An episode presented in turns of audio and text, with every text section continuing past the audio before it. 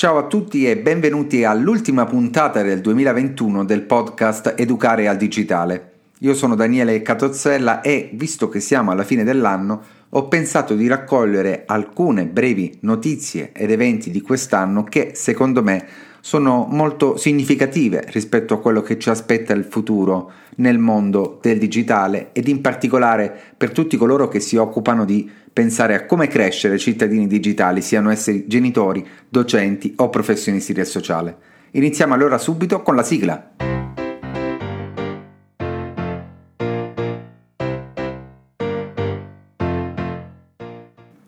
La prima notizia è in realtà di pochi giorni fa ed è che su YouTube i video di Minecraft hanno raggiunto il trilione di visualizzazioni. Questo mi fa pensare ad una serie di notizie del 2021 che secondo me possono essere sintetizzate nella frase io non gioco, creo, io non gioco, incontro. Quello che sta accadendo all'interno dei videogiochi presto investirà anche il mondo del lavoro e il mondo delle relazioni e i nostri ragazzi sono i primi che lo stanno vivendo. Sostanzialmente ormai il videogioco non è più soltanto giocare, scontrarsi con qualcuno, competere, ma è anche e soprattutto sempre più un luogo di incontro con gli altri per vivere degli eventi insieme pensiamo ai concerti che ci sono stati all'interno di Fortnite, ma anche dei luoghi in cui io creo, porto le mie creazioni che diventano sempre più elaborate, sempre più complesse e anche sempre più espressione della mia creatività e della mia voglia di esprimermi. Questo succede ad esempio dentro Minecraft, dentro Roblox, in tutti quei videogiochi definiti sandbox che non sono altro che scatole di sabbia. E questo ci lega e si ricollega, secondo me, alla seconda notizia che forse è la più importante dell'anno. A fine ottobre Zuckerberg decide di presentare, di cambiare il nome della sua azienda che diventa Meta ed iniziare a parlare di metaverso, dicendo io che sono una delle aziende più ricche al mondo, decido che da oggi inizierò ad investire non, non più su semplici social, ma su metaversi, su spazi digitali dove attraverso gli avatar, attraverso la realtà virtuale, la realtà aumentata, ci incontreremo, io scommetto che questo accadrà. Questa sicuramente è la notizia dell'anno perché nel momento in cui un'azienda così grossa decide di andare in una direzione, si tira dietro tutte le altre ed infatti anche Microsoft sta parlando di metaverso ed è sicuramente la parola in questo momento più diffusa sull'argomento digitale. Sicuramente il metaverso lo ritroveremo nel 2022 e sicuramente i nostri ragazzi lo capiscono, lo intendono e lo vivono molto meglio di noi adulti. Per noi risulta difficile quello che in realtà loro, come dicevo nella prima notizia, stanno già facendo, incontrarsi, relazionarsi e un domani anche lavorare all'interno di spazi digitali. Ci sono tante domande da questo punto di vista per noi professionisti in primis ed anche per i genitori, io proverò nel 2022 ad approfondirli.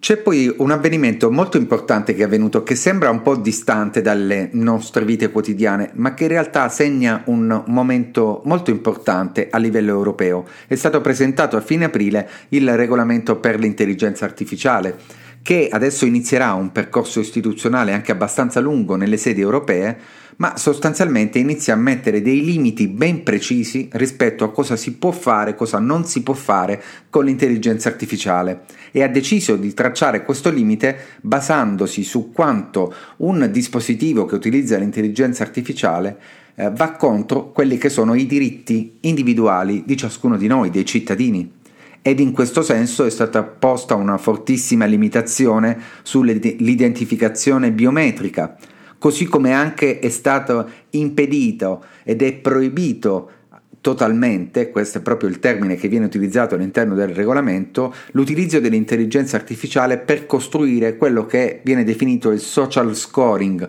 ovvero per dare punteggi alle persone e sulla base di quei punteggi poi deciderne in parte il destino rispetto, e ci sono stati eventi di questo genere a livello mondiale, rispetto ad esempio all'accesso ad alcuni supporti, ad esempio proprio di servizio sociale. Un regolamento che appunto ha appena iniziato il suo percorso, ma è davvero molto importante anche perché, un po' come è accaduto con il GDPR del 2016-17, la legge sui dati personali, anche in questo senso probabilmente l'Europa sarà pioniera di un certo tipo di atteggiamento che vede la tecnologia sempre ehm, alla stregua, o meglio al servizio dei diritti di ciascun cittadino.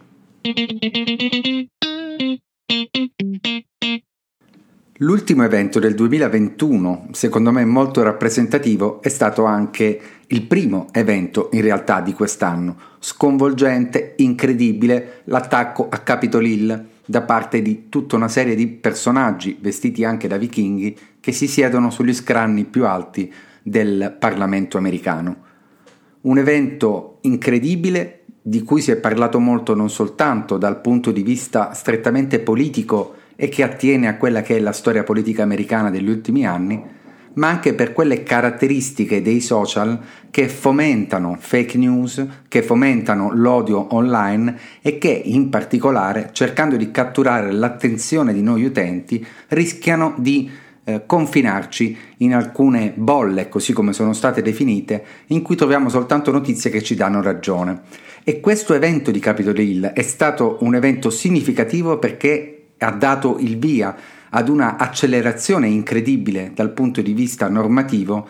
di quel che è il comportamento delle grandi aziende che propongono in particolare sistemi di social all'interno della rete. Si è cercato e si cercherà, a mio parere ancora di più nel 2022, di mettere dei limiti che possono essere rispettosi dei diritti di ciascun cittadino, che possono essere rispettosi delle persone che non vengano viste esclusivamente come ehm, elemento per monetizzare i propri servizi, così come è stato sino ad oggi in questi anni un po' selvaggi, come alcuni l'hanno definiti, della rete. Siamo dunque in una fase di accelerazione normativa che interesserà i social, che interessa anche il mondo del gaming e che da questo punto di vista, dal nostro punto di vista di educazione al digitale, del, ehm, di coloro che cercano di eh, fare in modo che si possa tutti essere maggiormente consapevoli della rete per utilizzarla al meglio, sicuramente è una buona notizia.